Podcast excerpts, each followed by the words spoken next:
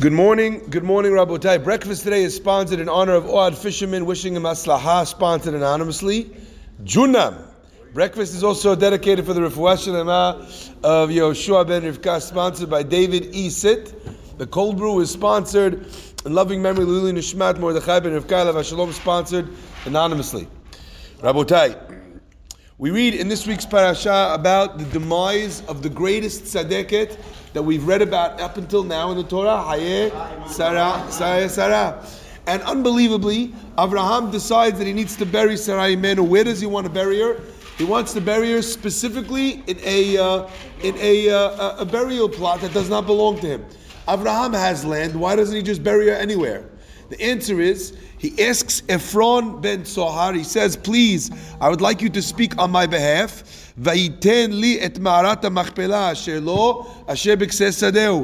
Please go and speak to Ephron on my behalf. I want the Ma'arat Machpelah, the uh, cave of Machpelah of doubles, Asher law that belongs to him, Asher Sadeh, which is at the edge of his Sadeh, the edge of his field. Ephron comes back and Ephron says, You want the, what's it called? You want the field. I'll give you the field. He's talking all the time about the field. What's fascinating is that the Zohar tells us that Avraham wanted this Ma'arat Machpelah. Although it's true that it had two floors, Avraham wanted the Machpelah because it was the cave of doubles. Machpelah. Rashi gives us two reasonings as to why the Marata Machpelah was called Machpelah double. One reason is because it had two floors. The second reason for the Ma'arata Machpelah is because it had doubles in it. Who was buried there already? Adam and Hava. Who was destined to be buried there? Adam and Hava, Abraham and Sarah, Yitzhak and Rivka, and Yaakov and Leah. It was a cave of doubles. I remember reading the words of Rashi and I was blown away. How in the world do you have these two pishatim, two interpretations of the Marata Machpelah? Either it means that it's the cave of the giants of the world, these, these couples that built homes and laid pipelines and ley lines of energy that would last for the duration of the entire world. Or it means that there was two floors. How could it be one pishat, one understanding is so beautiful, intense, powerful. The other pishat, the other understanding is so obtuse, it's so arcane, it's so uh, simple. It's something which is uninspiring at all. And the answer is Rabotai. I want to share with you something that I think is magnificent. The Zohar says, and I want to read to you the words. He says as follows.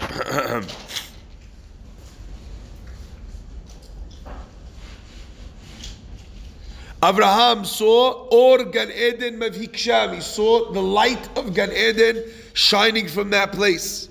He understood exactly what was going on over there.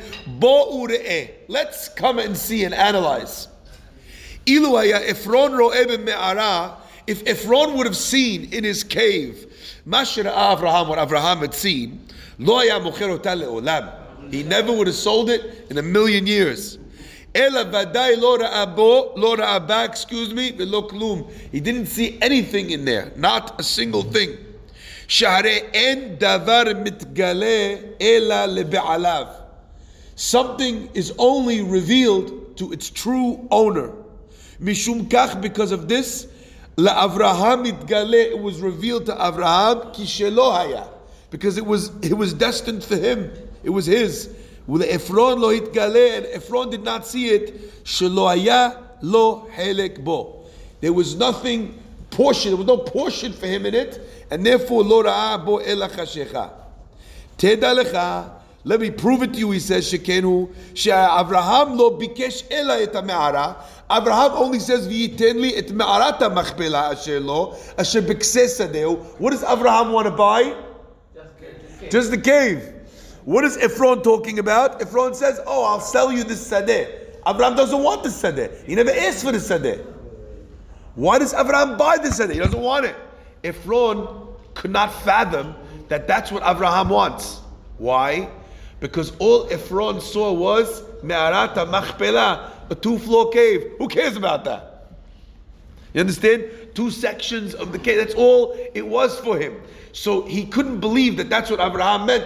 He must have meant the field that has it and he's using Marata Machpelah just as a marker to describe which field he wants. Why am I telling you all of this? And what is it? Its relevance to each and every one of us on a daily basis. Rabotai, there's something here that is magnificent. The Zohar says that the only reason why Ephron did not see the light, the Gan Eden, the power of this place is because it wasn't his. Ephron in the Torah is not called a Navi. Ephron in the Torah is not called a Sadiq. Ephron in the Torah is called or is indicated to be a greedy guy who happens to be also a bit of a shady character. First, he says, Oh, sure, whatever you want, Faddal, you take whatever you want, it's yours. You're a prince, you're the best, I'll give it to you. And then Abraham says, No, no, I want to pay. Ephron raises the price to an exorbitant sum of money. Okay? For something he doesn't even know the value of. So, Rabotai, why does the Zohar say that if Ephron, it was his chelik, he would have sensed the light of Gan Eden coming from it? The answer is, Rabotai, that such is the way of life. Our Gemara tells us that there are three things. Chen makom al yoshvea. A person loves the place he lives in. You hear people all the time talking about where they live in. It's the best. Ask anyone about Manhattan who lives in Manhattan, they love it. Ask anyone who lives in Brooklyn about Brooklyn, they love it. Ask a guy who lives in Manhattan about Brooklyn, Shema Israel, cover your ears. You're going to have Nivul Peh coming your way. You ask a Deal guy about Brooklyn, Shema Israel. They hate it. You ask a Brooklyn guy about Deal, they're shambling it. I can barely wait to get out of there after two months. That's how it works. Chen makom al yoshvea. The, the, the charm of a place is upon those that live there. So we think that that means that the charm comes because you live there. No, that's not the answer. If you were supposed to live there, God puts the charm of that place in your heart so that you will move there. Because that's your makom, that's your place. There's a famous line that says, Mishanem makom, mishanem mazal. Change your place, change your luck. Which means that your luck is what brought you to the place that you are in. Whether it's positive, by the way, or negative. al the charm of a woman is upon her husband. So makom, isha, the, the, the place and the and the woman and what's it called and uh, and the mekach and the purchase of a of a deal. Each one of them finds a certain place in your heart. You try and figure out why it is that somebody understood when they looked at a real estate project that this was going to be a place or a job or a deal that was going to bring in millions. Everyone else also saw the building. None of them could see the vision for the future. It's fascinating. Afterwards, everybody looks, wow, the guy bought in Dumbo, what's it called? Right? The guy bought over there. This guy bought in NoHo, in Soho, Batiho, oh, whatever it is. Right? How does it? The other guy also has a development just like that. He also could have thought of that. How come he didn't bite? And the answer is because the person who's supposed to get that deal, the deal shines for him. When a person is supposed to get a certain woman or a certain man as their husband, the person shines for them. God places the hand of that person on the person who's supposed to receive it. Avram was supposed to be the proprietor, the owner of the Me'arata Machpelah, so he looked at it and he understood this was a very holy place. And therefore, that's why he was able to later acquire it. Rabotai, this idea is expressed in the Torah as well. Yismach Moshe b'matenat chelko. Moshe will rejoice in the gift, the gift which is his portion. Why does Moshe find joy in this matana? Because it is chelko. Kisham, we say, what do we say? With the halak of Mehukek Safun. That place is belongs to the leader of the Jewish people. Every time you find a person who's supposed to have a halak, that chelik shines for the person. Rabotai, and this is the reason why I don't think you ever understand this. You meet someone who's not religious at all. They tell you, "Wow, you keep Shabbat? Oh my gosh, how many hours? Twenty-five hours? Oh my gosh, Brit Milah! I can't believe the baby is in such pain. They can't understand any of the mitzvot that you're doing, and you're like trying to show them how it's beautiful, and they don't get it.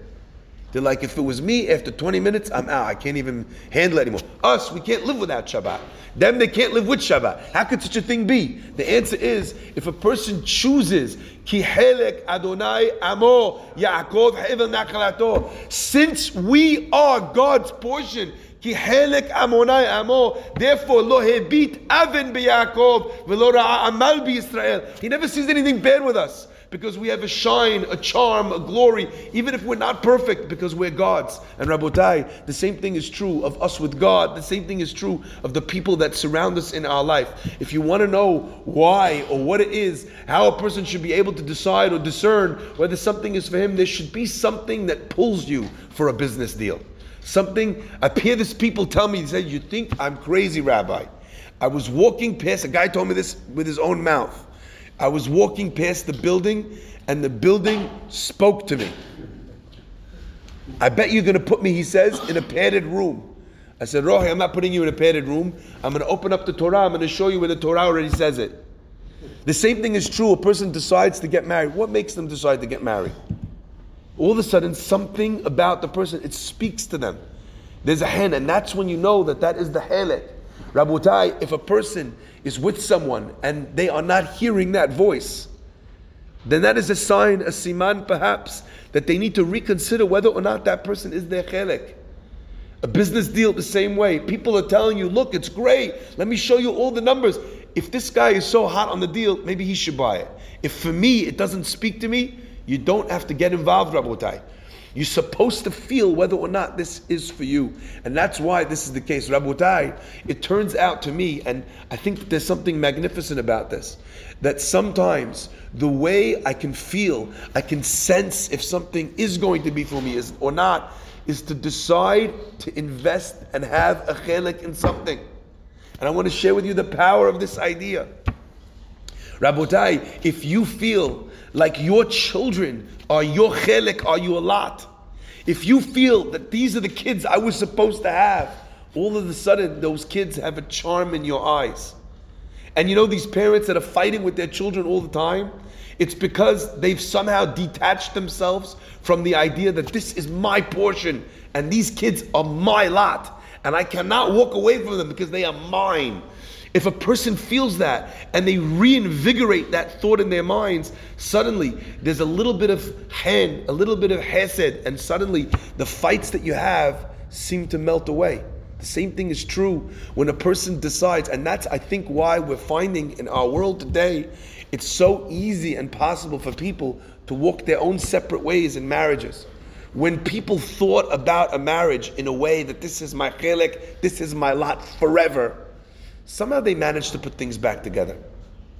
The more the availability of this was present and on the table that you could walk away, people could walk away from the thought that they were destined for each other. The minute you stop thinking that, suddenly there's a possibility, a chink, a crack in that element that this is my chelek. If there's a chink in that feeling, in that machshava, then there becomes a chink in its actual reality. What a powerful thing we have when we recognize that something is our chelek, is our portion in, in, life. And I want to just end, maybe, Rabotai, with one last element of this. I think that when a person judges somebody else, sometimes they don't recognize that the situation is not the same for the person that they are judging or thinking harshly about. You see, because your connection with your Judaism, with your marriage, with your children, makes it so that for you it's a pleasure to make them feel good. For you, it's a pleasure to make concessions to them. For you, it's a pleasure to be able to take off time from your business, from your work, from your own passions, and be with them. But for someone else, if they don't have that, all of a sudden the guy, he can't. They tell an amazing story about a priest. A new priest moves to an area, and as he walks into the area, he recognizes that uh, everybody over here in his area they need to they need to fix this. They're not religious enough. They're not this. And he starts one by one and he's getting more and more powerful each time he makes a new decree and everyone listens. And then finally he realizes that all of his parishioners are working so hard and they don't have any money so he says, you know what? I'm going to pretend. He dresses up like one of the regular guys. He takes off his collar. He puts on the clothing of a regular peasant. He goes to work every day. And you know what? As a worker, he hangs out with them. And then he sees they get paid. Everybody goes home at the end of the day. They go to the local inn. And they're spending all their money on alcohol before they even get home. They come home to their wife with a couple of kopecks left over after they've drank away most of their wages. He realizes that this is a big problem. He stands up in church on Sunday and he says, I've realized that there's a huge problem in our church. The problem is the problem of alcohol. He speaks about the sins of the alcohol. He speaks about the sins of the pleasures of the flesh. And he says from now on, it's a decree in our, uh, in our town alcohol is forbidden. And anyone that dares to touch a sip of alcohol is going to be punished tremendously. Yani, he abolished the beverage fund. Rabotai. What happens? Some guy, the thought of not drinking made him so nervous the thought of not drinking drove him to drink. He goes and drowns the thought of not drinking in a big glass of, uh, of moonshine. Haddad's rolling around on the floor, drunk off his face. Everybody sees the guy Sunday evening, the day that the, the priest made the decree. They don't know what to do. They come running to the priest and they say, Look, he broke the thing. You said he's going to get punished terribly. What are you going to do? the priest understands that what he does right now is going to set the precedent for how everyone is going to look at him and anything that he says. On the other hand, he knows that if he punishes the guy terribly, right, what's going to happen? Everybody's going to walk out. The priest says something very smart. He says the truth is, in order to punish somebody, you have to understand the depth of their temptation. I never had a drink of whiskey in my life. So how could I understand the temptation that he had in order to decide what punishment is right? Go get me whatever it was that he drank. I'm going to have a sip of it in front of everybody. And once I understand the temptation, then I'm going to decide the punishment. They run to the thing, they can't believe it. Does, right? They go get him the glass, they bring him the glass, everyone's gathered around. The priest takes the thing of moonshine, puts it to his lips, takes a sip. spits it all out. Spits it all. It's horrible. And the priest gives a big bang on the thing. He says, I was going to give the guy a terrible punishment until I tasted what he drank. The punishment for this man is the fact that he had to drink such garbage. So I thought to myself, is that a clever priest? Yeah. Sounds clever, right? Why is he clever? Listen to this. This is very powerful. Why is he clever? He's clever because he understands that he's trying to understand the temptation. That's what makes him clever, right? Makes him clever that now he's punished the guy without punishing the guy. But in the end of the day, now what does every alcoholic learn? That what's the great punishment that the priest promised him? That he's going to have drank the drink that he drank which means that there's no punishment at all. What is the punishment? The punishment is that you drank. So is the priest a smart guy or a dib? Sounds like he's a dib. Because now he just destroyed his own punishment. Rabutai. Listen to the wisdom here. The wisdom is that the priest was trying to communicate to these kids, to these young people. This is the curse. This is the punishment he rephrased what they were doing into a punishment. He's trying to help them see that the thing that they're trying to do and they think is the greatest blessing in their life, come with me, change your chelek. Recognize that the greatest punishment of being an alcoholic and rolling around in the gutters is not what I'm going to do to you, it's what you did to yourself. Do you hear me now? That's what we're communicating in this idea as well. It was an idea that this that Sanzer Rebbe, Rav Chaim of Sanz gave this mashal. And you know what I see in it? What I see in it is a lot of times if our kids do the wrong things, we try and think of alternate ways to punish them. But really, what we really should be doing is trying to communicate to them what is the chelik that we want them to have a piece of. And how could they change their perspective to recognize that the thing that they are doing is not doing them any favors? So if a kid is sitting there and he's sucked into social media and he spends all of his time on his phone, and you're going to punish him, and what are you going to do? You're going to take it away, or you're going to do something else, or you're going to let not let the guy go on the vacation. You're going to try and punish him for being bad in school. That's not going to work. Because the guy thinks that the punishment is one thing and what he wants to do is something else. The greatest job of chinuch is to make the person realize that the thing that you are punishing him for is its own punishment. And if you chose the life that I'm trying to lay out in front of you, you'd recognize that God is our portion. And Yaakov Hevel Nachalato. We should be Zoche Be'ezrat Hashem always to do the great things with our lives, to, to want good things, and thereby to be able to experience those things not as a burden, but as a beracha. Baruch Adonai Le'olam. Amen.